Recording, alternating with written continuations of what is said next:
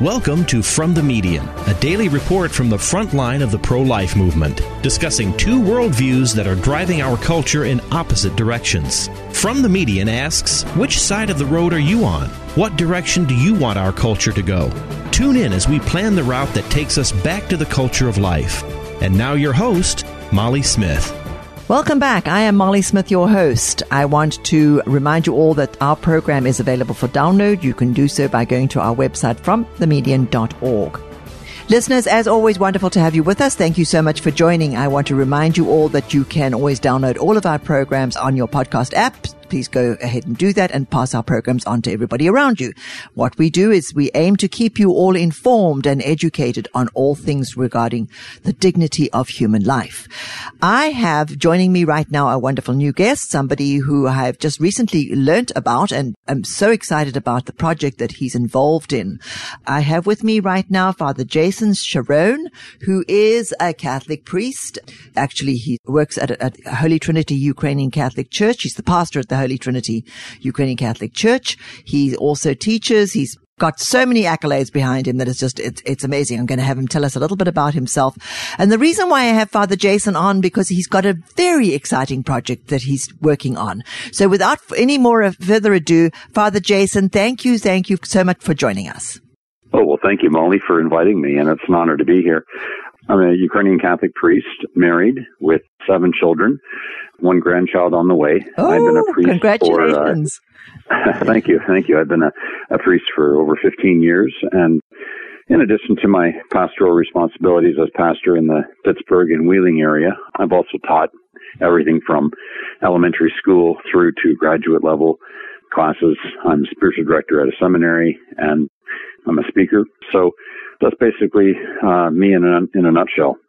You know, I heard about you from from a mutual friend, from one of our one of somebody that's works very closely with me here in the Cleveland area, and has been very instrumental in helping us to get our bringing America back to life convention uh, set up and running and going. Um, and actually, we've we've been going for 15 years, so very so we've got some overlaps here, which is awesome. So, um, so you, I, I wanted to, to, to I, I know a little bit about you, Father Jason. Um, I know you and I spoke probably about a month ago to, because I'd heard that you're, you're, um, engaged right now in trying to put together a beautiful monument that would re- recognize and appreciate and give honor to all of those millions and millions of little unborn children that have been killed and slaughtered as a result of the dreadful Roe v. Wade decision. And now we've got, you know, more and more decisions coming through via state by state. We're actually going backwards, not forward when it comes to abortion in, in our states and in our culture. Can you give me a little bit of, before we get to, to the monument and what you've been doing, I want to know, I want the listeners to know a little bit more about Father Jason. Who are you? Why are you so passionate about this? You, you, you mentioned you've got seven, seven children and one grandchild on the, a child on the way. Obviously, children are extremely important in your life. What brought you to where you are today? Well, it was the pro-life movement. I was uh, raised uh, in Canada, actually, uh, and I was raised really with with nothing. Like a lot of young men, I was raised. Uh, my religion was just kind of you know sports and entertainment, and uh, uh, my life revolved around that. And uh, when I had a uh, a conversion experience. I was um, in my early teens, um, and uh, that began a journey of me asking questions about, you know, the, the perennial questions, but especially into the practical question of life. When does life begin? And um, I was sympathetic to abortion, um, and I um, had a friend and her, his mother, uh, Bernadette, was insistent that I really uh, examine those questions, and she would push and prod uh, gently but consistently on on these issues. You know, if if that is a human life, then you know, can we be taking it? And uh, you know, just caused me to squirm intellectually um, on on this question, and I, I came to the point of of realizing that um, you know this is an absolute that this if it is a human life, as it obviously is, that it has to be defended at all costs. and if it's not human life, then just do with it whatever you want, you know. So mm-hmm. um, it, it uh, I came to the conclusion that this is uh, the, the, the the the foremost right, uh, the foremost fight right now, is you know the the right for life. Because if you don't have life, you have none of the other Absolutely. subsequent uh, rights that you know adhere to it. Mm-hmm. Uh, and that led me into a kind of a spiritual quest as well. And, and she was instrumental in bringing me, uh, into the, into the faith, uh, the Catholic Church and, uh, practicing the Catholic faith. And, um, uh, so I've always felt um, indebted to the pro-life movement uh, from from that point on. That was in like 1992, and um, after that, um, you know, I was in the seminary about three or four years, about three years actually, when I I visited my mother and had a you know the precious feet lapel pin.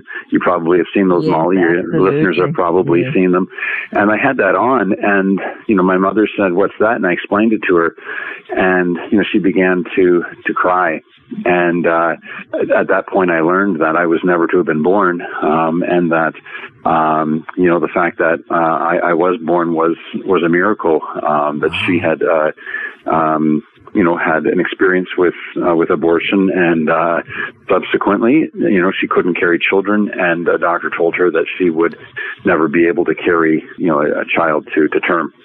So that really gave me the impetus that I'm all in. I, I, I have a voice and I had better use it because, uh, uh, of, of my unique circumstances. Mm-hmm. Um, I have no other alternative. Mm-hmm. I, I have to speak. Not only do I want to, but I must. Um, so when, when I was, uh, discerning my vocation, I, um, happened through, uh, the miraculous intervention of God to have, um, you know, come into contact with that one small part of the Catholic Church where priests are married, and uh, um, I, I uh, you know, joined the Ukrainian Catholic Church, and my wife Helena and I, we've been blessed with uh, seven beautiful children. So that's kind of you know my investment in this. It's it's who I am, and I have no alternative other than to um, you know, to give to give my life to to God and uh, uh, in in defense of the holy innocents. You know that's that's that's profound. What an amazing journey you've been on, Father Jason. I mean, I look at that and thinking, oh my goodness, you know, even God bless your mother. You know that she would give you that knowledge that that you can that you could take, you know, maybe some mistakes she's made and glory comes out of it. Just, I am always amazed at God. Why should I be amazed at God? I shouldn't be, but, but I always am. It's like, you know, he takes these terrible situations and, and, and turns them if we allow him. And I think that's one of the things that, you know, a little bit of talking that I've done with you. This is what, this is what I've heard from you is that if, you know, if we open ourselves to his will, amazing things can happen. So, you know, I'm, I'm, I'm sure you've got many stories like that, that, that you can tell as you became a priest, as you, you know, as you've gone through this whole thing, as you now are in the seminary. I'm sure there were a thousand different times when you've seen this happen. So, Father, as we go forward, and I'm thinking of all the things that you've just told me with regards to your mother and where you came from, and you know all of these things, and God's amazing power of being able to take things that are that are that are so tragic and, and, and sort of out of the norm and turn it for his glory. So we get to where you are today. And today you are spearheading something that is absolutely amazing. Why a memorial to the unborn? Why this particular way of, of showing your respect and love for the human life? Because we have to go back to the first things. And the first things are uh, God and the worship of Him. And uh, out of that flows everything else. Uh, if we are centered on, on Christ, then it changes hearts and that changes families and that changes society and culture. And then it's culture that changes, uh, law and, um, finance and you name it. All of that is downstream from culture and culture is downstream from the cult. And our cult is ultimately focused on God or it is an evil cult which is focused on death. And that's why we, we, uh, John Paul II used the term culture of death and mm-hmm. culture of life. Um, culture is, is connected intimately to the one whom we worship. And if we're worshiping, you know, the God of life, the only true life giver, uh, then we are going to uh, imbibe and live in that same life. So uh, this this whole uh, uh, discussion of abortion, um, I felt um, that the church wasn't really doing its job. And the church is not to be an advocacy um, uh, organization. It's not to be a lobby. It's not to be a PR firm for good social causes. None of that uh, the purpose of the church is to offer holy and righteous oblation, sacrifice to God in reparation for our sins, and to heal us uh, spiritually by the forgiveness of those sins. So uh, I felt the church needed to go back to the first things, and that means um, offering a place where people can um, uh, make reparation to God for uh, their sins against life and family, and also uh, to, to have a wholly dedicated place uh, in our country where people can come and make reparation, um, and make offering uh, for for their involvement in this culture of death. And the truth is, Molly, we're all involved in it. We're mm-hmm. all implicated mm-hmm. in in various in various uh, levels. Some directly, some indirectly, um, some with you know whether voluntarily and some not so voluntarily. But in in one measure or another, we're all we're all caught up in this culture of of, uh, of death, and uh, we need to have a dedicated place, uh, dedicated to uh, the Mother of the Living, Mary, the Holy Protect, Protect, Protectress. Mm-hmm. Sorry, yeah. and uh, that's that's uh, what I came to see is that the church has to go back to the first things, and that means offering a pure oblation uh, on a holy altar that's specifically dedicated to make reparation to him. It's like what you know Moses did in Exodus 17 uh, in the battle against Amalek when he won that war. Wasn't the end of the big? It wasn't the end of the. Sorry, he he won the battle. It wasn't the end of the whole war, but he offered up uh, an altar, a banner altar, uh, to give thanks to God. And uh, it became not only a place of uh, a conduit of of, uh, of graces uh, but it, it, was a place of thanksgiving as well. Mm-hmm. And we need that because the battle we have now is far greater than that uh, which Moses and the Israelites faced against Amalek. Uh, we are facing um, uh, a culture of death, and it's spearheaded by people who are very much very much convinced in uh, the spiritual origin of this. And these are people who serve, you know, the Prince of Darkness. Mm-hmm. And we're not going to fight an uneven war. If they're going to use spiritual weapons, we ought to all the more since we are sons and daughters of the Most High. You know, it, it, you, I, I, listened to one of the interviews that you gave with somebody uh, very recently, and, and it was very interesting because you, you talk about how oftentimes throughout the whole history of mankind that we have had to have that, that in order to get to where we need to be, we have to have an altar. We have to go somewhere where, you know, there is an offer, uh, we can do those offerings. That was profound for me because you're so right. Yes, do we have an altar on the altar of, you know, within our churches where we, you know, where we go through the mass and all of that kind of stuff. But this would be a dedicated, from what I'm understanding, this would be dedicated to the millions of children that have died, the millions of sins that have been committed. And whether we like it or not, and, and as tragic and all as it is for every woman, every mother, mother who has aborted their child, and many of them are have recognized that and, and are grieving for it and have asked for, that, for for forgiveness. But it's still there. We, you know, there are still so many that do not see that. And you're absolutely right. The culture needs to be changed. So this idea of of building an altar to to tell, you know, to to give people something visual, I thought it was amazing. Just an amazing idea. Well, I wish I could take credit for it, but it, it's simply a continuation of our of our great, deep, and beautiful tradition, um, going back to the early, early Christians, that they would raise altars um, for uh, for various um, in honor of various saints. You know, uh, they would carry the the, mar- the the the the relics of the saints with them. Um, they would uh, offer liturgies for uh, to, to, to defend themselves against the Turk who was at the at the gate of Vienna. They would offer uh, liturgy for um, you know the the missionaries who are off in in foreign and hostile lands.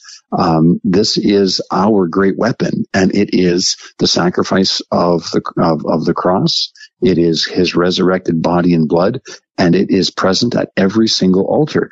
And he's given it to us. He's given it to us. Do this in memory of me. Mm-hmm. And mm-hmm. all we have to do is just follow his commandment to do this. And uh, this is what this mission is, is that we need uh, to raise up a dedicated altar that we can, uh, the whole nation can turn to and say, Lord, we are contrite. We are sorry. We know we have done wrong. We are a stiff necked people, but we ask you by the blood of your son that is called down upon this altar, uh, that by his blood we would be healed mm-hmm. and that our children and our children's children would turn away from this form of Moloch worship, which we have fallen into as a nation, which the ancient Israelites have fallen into, it fell, fell into as well. We are no different than the stiff-necked Israelites of old. We have fallen into the same worship of Moloch. And we ask that through the body and blood of the innocent only begotten Son of God, our sins would be uh, blotted away, and the the the the the the, the children that that we have um, stolen from their mothers' wombs, that they would be received into your everlasting kingdom. Father Jason, where are you within this project? What what needs to happen to make it a reality? First, I need your people to pray, to pray, and to pray. Um, and as they're praying, I have uh, people um, praying on our site so that it actually is right now a place where people come and pray uh, here in the Pittsburgh area. Um, but then uh, we, as a team are um, in the design phase right now. So we have uh, we've, we've retained uh, um, a, magnificent, well-known uh, Catholic architect, James McCrery, out of CUA in Washington D.C. and LGA partners in Pittsburgh to be the design team. So they are, as we speak, finishing off the design component of this national shrine, uh, where people will be able to have a, an awe-inspiring experience of the divine. Mm-hmm. Um, they they they see this and they're they're hit in the heart that God is real and his mercy is present. So that's where we are right now. We have the design team doing their work. We have um, uh, friends in, in the development side who are doing feasibility study uh, for us right now as well. And, um, uh, and so that's that's funding. How do, how are we going to fund this? Yes. So uh, the the, the uh, once we finish the design work and the development team, uh, we're hoping by the beginning of uh, of March that we'll be able to uh, to begin our uh, our um, fundraising. Um, so that's that's the goal. Um, and right now we we don't have the uh, oh, sorry. Right now, we do have um, a website. I meant to say uh, we have a website, uh, holyprotectionshrine.org, uh, uh, where people can uh, can donate. But uh, this isn't yet our capital fund. This is a lot of this is to cover, you know, the startup, the design fees, and with that, we hope to go to um, donors with, you know, detailed architectural drawings Absolutely. of what this magnificent shrine will look like. So it's Holy Protection Shrine. Shrine. Okay. And I will put that, on the website, folks.org. I will put that up on our website so that if you want to help and, and you want to go and look at it and, and uh, uh, you know, provide your support to Father Jason, I think that would be a great way to do this. What yeah, kind of, res- sorry, go ahead. Yeah. Yeah, the, the unique thing about this, uh, Molly, is that it's not just a um, a place where people come to pray. it, it is a pilgrimage uh, place. There is no. This is something we've lost in our heritage is pilgrimage. Mm-hmm. Uh, so this is a pilgrimage site uh, where people can come and you know w- walk a day, two days, three days, uh, however long they want to make this pilgrimage, uh, and and uh, revive a lost custom. That used to be a penance that people uh, were given was a to go on a pilgrimage, but it's also a, a, a museum, uh, so that uh, the the witness, the names, and the heroism of brave men and women uh, in the pro-life movement uh, will be showcased for everyone to see. And this is something that we really need to do. Uh, the left, they they really um, kind of um, canonize their heroes who really are not heroes. They're supporters of, of abortion and what have you, and godlessness. But uh, this is something we need to do: is we need to memorialize the heroic virtue of the men and women in this country who, over the past 50 years, have lost their freedom, their livelihood, their fortunes, in order to defend little children who will never be able to thank them face to face. Um, and then a, a home for the unwed mothers as well, so that the faith of the mind uh, the faith of the heart and the faith of the hands are all held together so that people can say, yeah, they're not only against abortion and for life, but they're giving practical uh, solutions as well in their home for the unwed mothers. Wow. So that's our project. Yeah, absolutely. What kind of response are you getting from the church? I mean, are you are you getting full full cooperation from the church? I'm I'm oh. assuming you are. Very, very much so. Yeah, my my Bishop Bohdan uh, in in Parma, uh, Ohio, has been very supportive. My Archbishop in uh, the Ukrainian Catholic Archbishop in Philadelphia. Um, I met with uh, you know Bishop Zubik in Pittsburgh, and he he really liked the idea. I've spoken to uh, a few other bishops, um, and all of them are saying the same thing that this is something that's not only beautiful but very much needed. Absolutely, absolutely. You're also. I have to let everybody know that uh, Father Jason Charron is not only uh, doing this for the unborn, but he is also. Uh, um, if you look up his name, you'll see that he's also been involved in in rescuing little orphans from the Ukraine. So you, you you're a multi a multifaceted man. well, you know, uh, we rescued those 22 uh, orphans we left here. This the the day the war started. We heard about it. We got on the first flight uh, to get over there, and you know, God was with us. And um, uh, but it, it is. We have to understand that we're not in a military or a cultural war. We're in a spiritual we're war. In a spiritual war. Yep. And and the Prince of Darkness, he hates life. He hates human life because it is made in the image and likeness of the life giver himself. Yeah. So no matter what we do, we can never appease his hatred. He will always hate us Absolutely. and his little ones, whether they're born or preborn or in Canada, whether near the, the end of life, you know, with euthanasia, yeah. is he wants to remove all of us because we are reminders of the one whom he rebelled against. Uh, so we we turn to uh, the life giver, Christ our God, and ask that we become more like Him, that we put on His light, and in that light, others may see the uncreated light of of God eternal. Absolutely. You know, I, I remember listening, uh, hearing once about, you know, the fact that the, and it, it's a biblical principle somewhere in the Bible and I can't, I can't pull the, the verse out of my head, but it was about the fact that the only thing that Lucifer cannot do, and that is to create new life. So that's why he hates us so much. He hates the fact that that's one of the things he cannot do. And we have to recognize, and I think you, you talk about this in a couple of the, the uh, YouTube videos I've, I've watched on you, Father. Um, it, you know, the fact that don't, don't underestimate Satan. Don't underestimate him because he's incred- much smarter than all of us. So we've just, we've got to turn to God as we go through with all of this stuff. Well, as St. John Vianney said, he's like a, a menacing barking dog, but he's on the leash.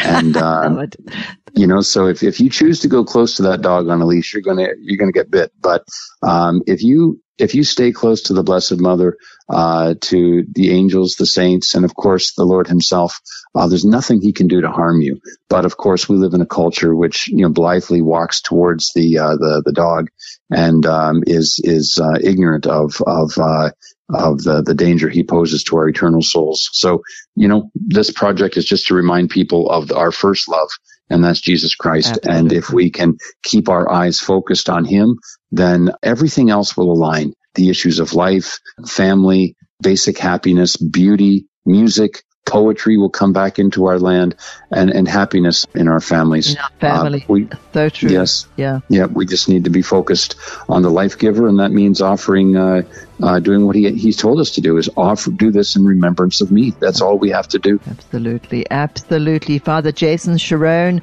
look him up on, on the internet and you'll find all kinds of amazing things about this wonderful man who has decided that he's going to do something, do something as well as pray, as well as go to all of those, you know, do all the things we've been, but he's building this amazing monument. And, and again, Father, can you give your, the website where people can go and learn some more and perhaps make donations to you?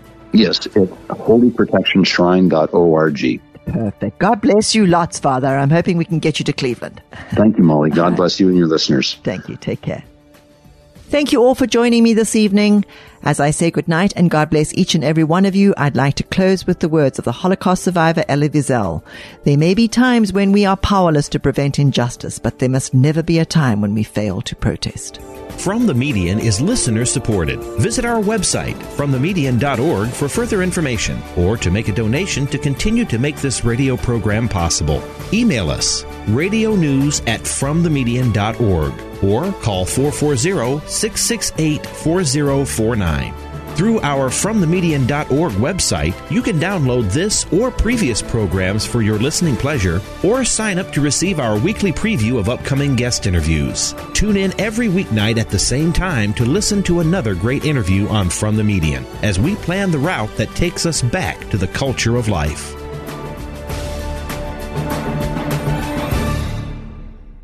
This program has been sponsored by Cleveland Right to Life and is responsible for its content.